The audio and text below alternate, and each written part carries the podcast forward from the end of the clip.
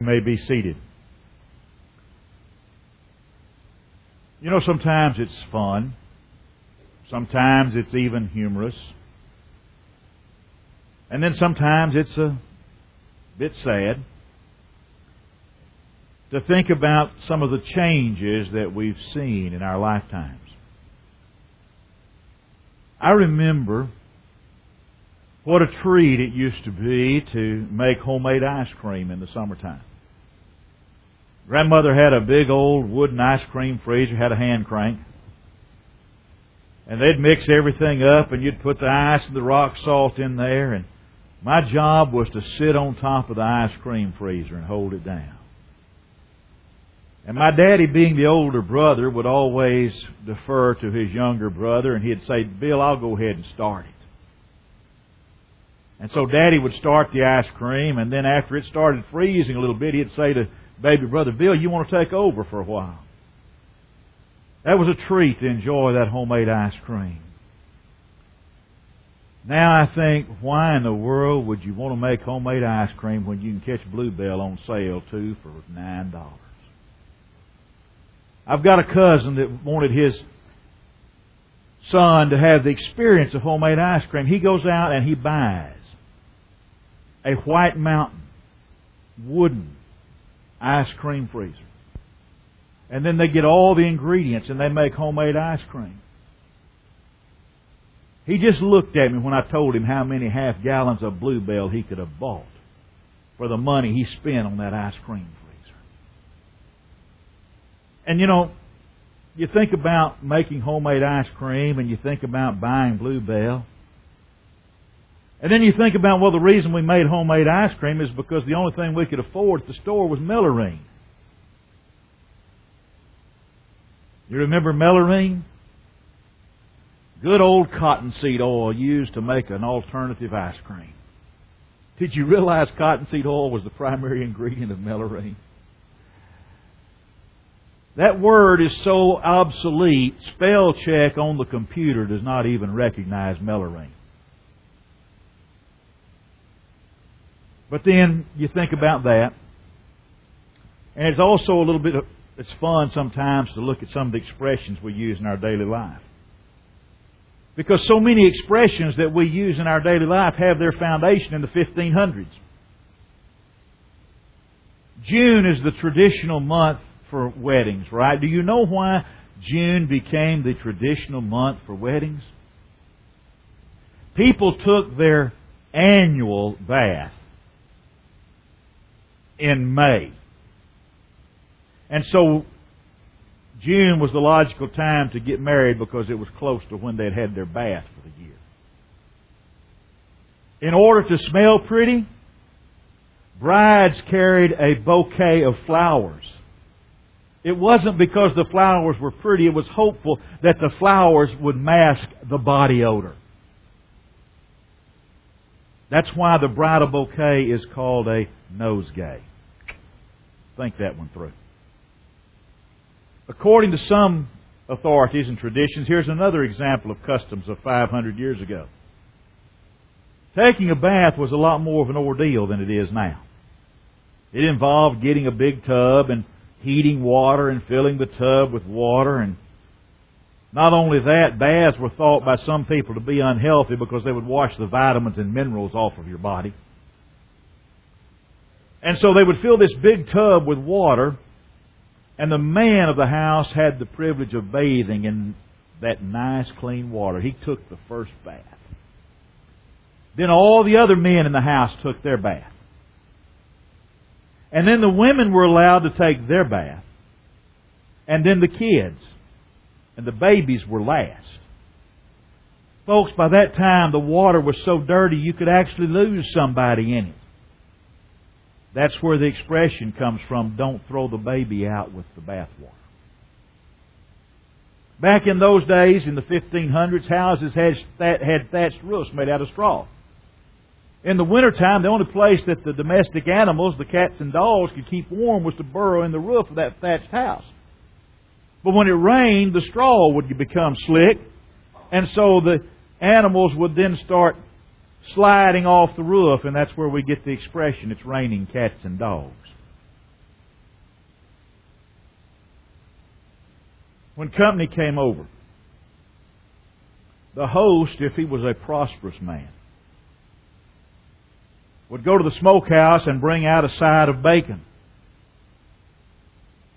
And he would hang that bacon up for his company so he could show off because he was somebody that could bring home the bacon. And then they would take the bacon while the company was gathered around, they would cut off a little of it to share, and they would all sit around the fire and chew the fat. Now tell the truth. You feel better this morning knowing what all those phrases mean, don't you? You feel enlightened. There's a lot of things that have changed in the last 500 years. There are a lot of things all of us have seen change in the last half century. But folks, there's some things that never change. The writer of the Hebrew letter tells us that one of the things that never changes is Jesus. He writes in Hebrews chapter 13 and verse 8 of Jesus Christ, he says, Jesus Christ the same yesterday, today, and forever. And not only does Jesus not change, and not only has Jesus never changed, but the gospel of Jesus Christ, as it's contained in the pages of this book, is also something that does not change. There's a lot of folks today, a lot of religious folks today, that would like to have us to believe that the Bible is old fashioned, that it's out of date, and that it's become obsolete. There are folks standing in pulpits this very day who would even go so far as to question as to whether or not the gospel of Jesus Christ is still relevant. And we hear the gospel needs to be updated and the gospel needs to be changed and the gospel needs to improved upon and the gospel needs to be made more modern and it needs to be brought into the 21st century.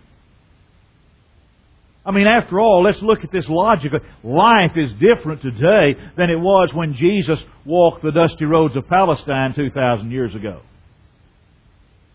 Society and culture and customs have changed since Paul wrote those epistles back in the first century. Customs are different now. Paul is not relevant anymore. The methods and the customs and the teachings of the New Testament need to change and keep pace with the times we're living in. Really? Let's think about that for a few minutes this morning. And let's also keep another question in the forefront of our minds as we think about that. Did the ancient gospel that Paul preached and Peter preached, did that ancient gospel meet the needs of ancient man? You see, Jesus Christ relied on the ancient gospel. Go back to that time when Jesus comes to the Jordan River to be baptized by John. After his baptism, the heavens were opened, the Spirit of God descended like a dove, and a voice came from heaven and said, This is my beloved Son in whom I am well pleased. And it was then that Jesus was led out into the wilderness and he was met by the devil. He went out into the wilderness all alone and in hand to hand combat, he met the arch enemy of mankind out there. And every temptation, every device known to his satanic majesty was thrown at Jesus that day. And everything the devil did, Jesus answered. And his defense was perfect. And he relied on the scriptures of his day. Every time the devil tempted him, Jesus said, It is written.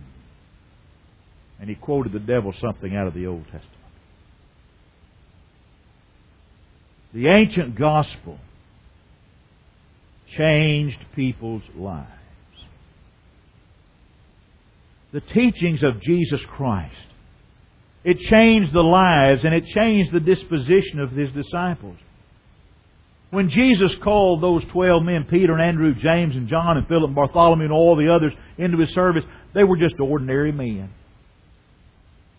From ordinary walks of life. People just like us.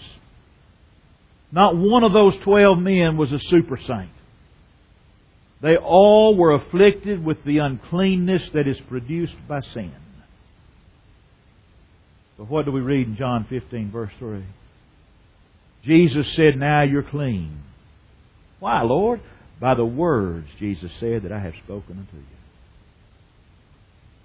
You recall John's nickname? John was known as a son of thunder. In Luke chapter 9, John wants to bring down fire on a Samaritan village and burn every one of them to a crisp because they didn't offer the accommodation and the respect to Jesus John thought they should. But the word of Jesus Christ entered John's heart. It changed his heart. It changed his life. And the Son of Thunder became known as the Apostle of Love. What about fickle, impulsive Simon Peter? A man that wavers from one extreme to the other. The Word of Jesus made him into a stone like character who could face mobs screaming for his life. And in the face of those mobs, Peter could stand firm for the truth of the gospel that had made a change in his life. This was a man that once upon a time would rather deny Jesus than face criticism.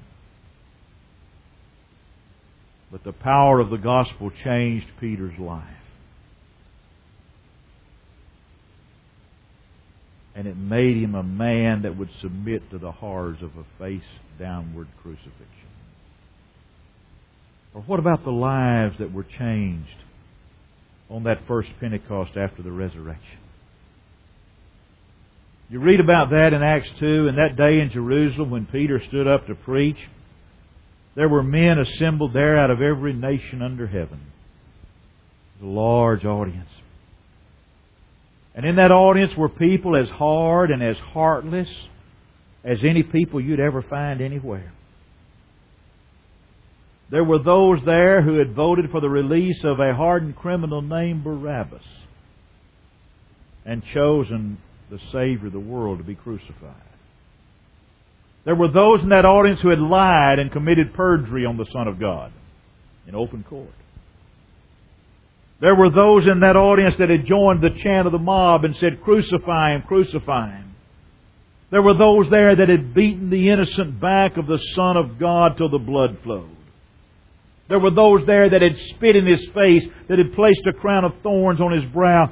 There were those that enjoyed his humiliating march to Golgotha and rejoiced when Jesus collapsed that day under the weight of the cross. In that audience, there were those who had directly or indirectly driven the nails through his hands and the spike through his feet. There were those there that had laughed and mocked and scorned while Jesus died. It was to that kind of audience, to that kind of people, that the ancient gospel was preached. And at the end of that sermon, they said, What shall we do? Because it reached down and grabbed hold of them. It touched their hearts. It pricked them in their hearts. You see, that ancient gospel was able to sustain men and women beneath their burdens. It was something that gave people hope in the hour of death. It enabled Paul, as he was facing the executioner, to write to Timothy and say, I'm now ready to be offered. The time of my departure is at hand. I have fought a good fight. I have finished the course. I have kept the faith. Henceforth there is laid up for me a crown of righteousness that the God, the righteous judge, shall give me in that day, and not me only, but all them, Paul said, that love is appearing. It enabled them to face death, remembering the words of Jesus. When he said, Let not your hearts be troubled. You believe in God. Believe also in me. In my Father's house are many mansions. If it were not so, I would have told you. I go to prepare a place for you. And if I go and prepare a place for you, I'll come again and receive you unto myself. And where I am, there you might be also. Beloved, we can find no need whatsoever that was experienced by ancient man that was not met by the ancient gospel. Whether it was peace in suffering or whether it was forgiveness of sins, the gospel of Jesus Christ met the needs of ancient mankind. This book is filled with examples of those whose needs were met by the gospel of Christ. Well, okay, that's all well and good. It met the needs of Peter and Paul, and it met the needs of man in the first century. But does the gospel, that ancient gospel that's 2,000 years old, does it meet the needs of man in the 21st century in 2015? Has man changed? Human nature has not been altered. Peter and Paul may have been first century fishermen, but as men, they're just as modern as you and I are. Modern man in 2015 is made out of the same kind of stuff that ancient man was made out of. His hungers, his thirsts, and his fleshly impulses are all just the same. And if his hungers and his thirsts and his fleshly impulses are the same, man's needs are the same. Have you heard anyone contend that because we live in a different time and in a modern age that we need a new and improved sunshine?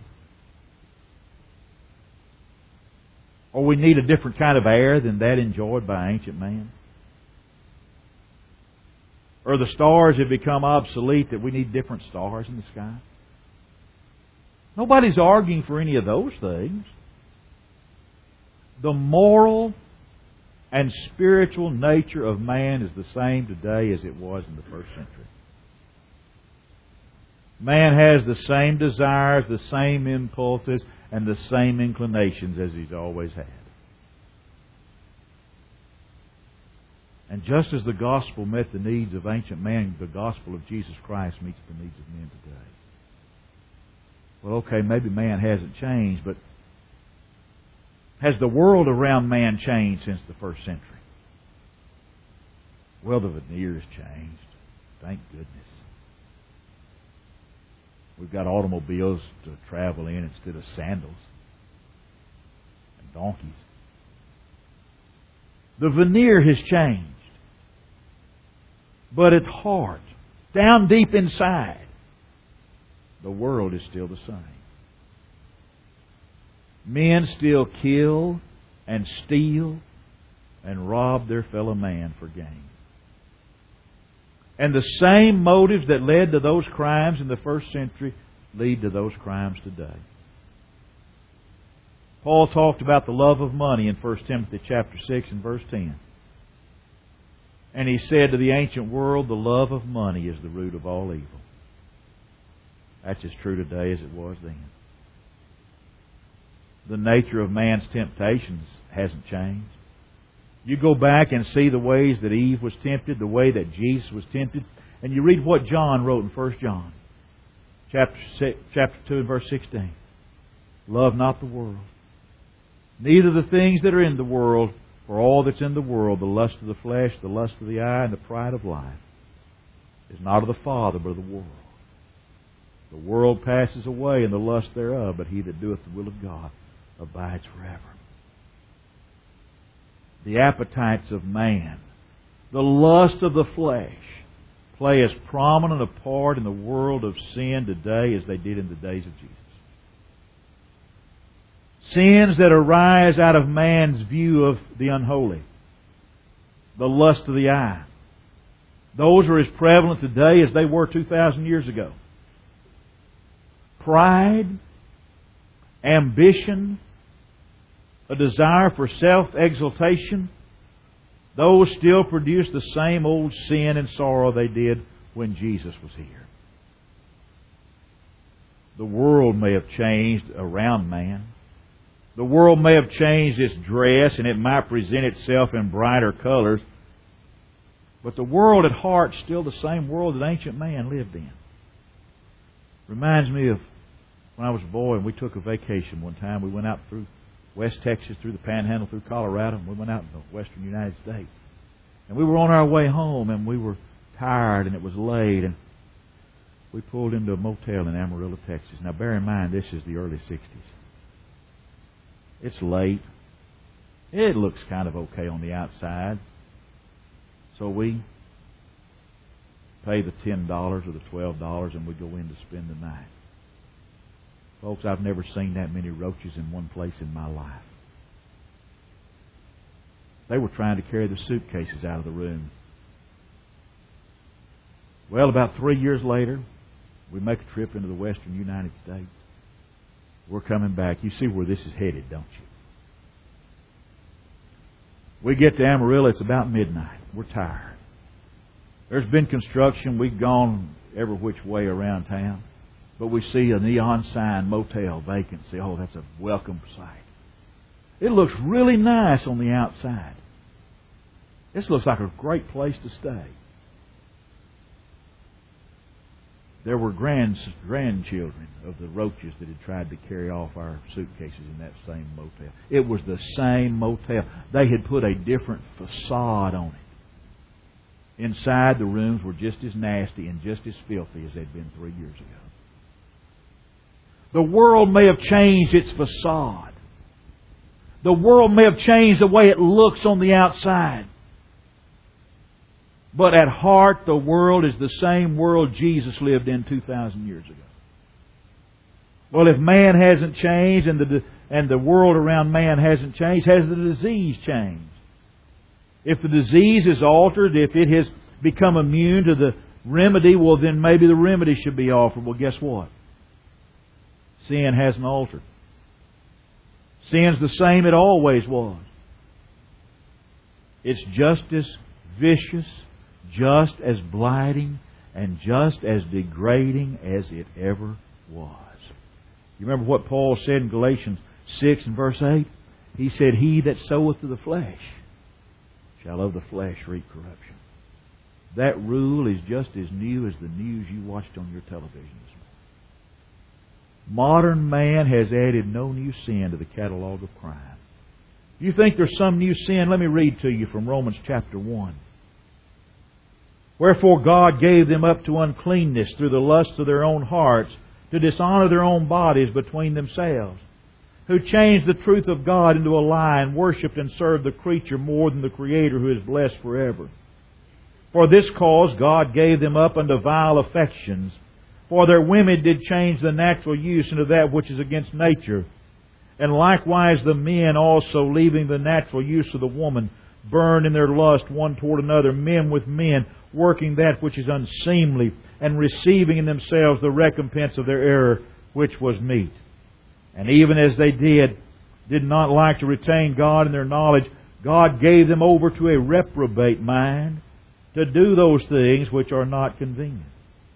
Being filled with all unrighteousness, fornication, wickedness, covetousness, maliciousness, full of envy, murder, debate, deceit, malignity, whisperers, backbiters, haters of God, despiteful, proud, boasters, inventors of evil things, disobedient to parents, without natural, without understanding, covenant breakers, without natural affection, implacable, unmerciful, who knowing the judgment of God that they which commit such things are worthy of death, not only do the same, but have pleasure in them that do them.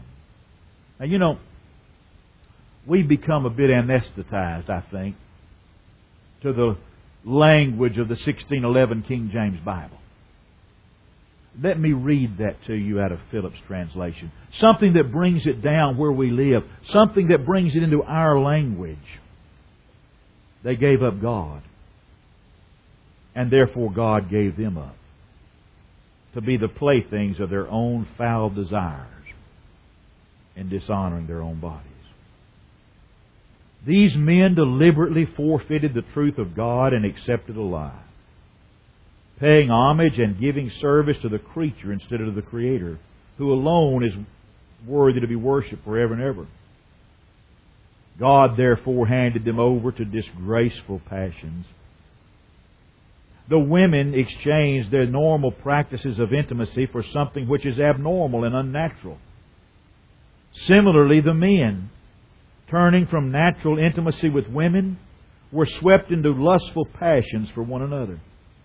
Men with men performed these shameful horrors, receiving, of course, in their own personalities the consequences of their perversion. Moreover, since they considered themselves too high and mighty to acknowledge God, He allowed them to become the slaves of their degenerate minds and to perform unmentionable deeds. They became filled with wickedness, rottenness, greed, and malice. Their minds became steeped in envy, murder, quarrelsomeness, deceitfulness, and spite.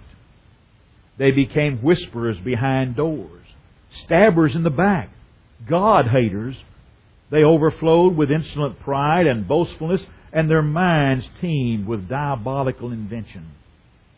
They scoffed at duty to parents. They mocked at learning. They recognized no obligations of honor, lost all natural affection, and had no use for mercy more than this.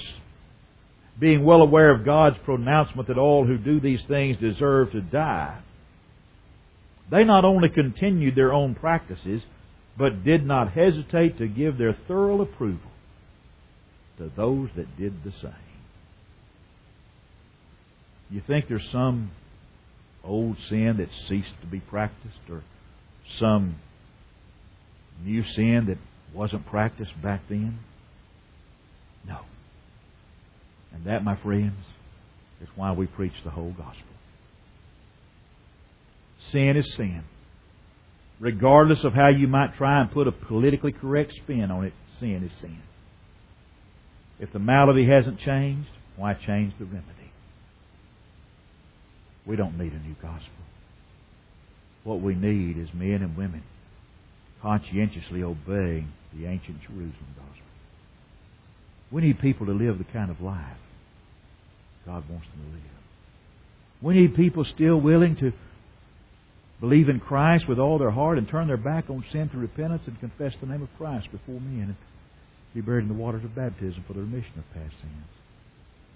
Then we need people willing to live God's kind of life faithfully. To hear Jesus say, Well done, good and faithful servant. So you need to make changes to live His kind of life. It's His invitation.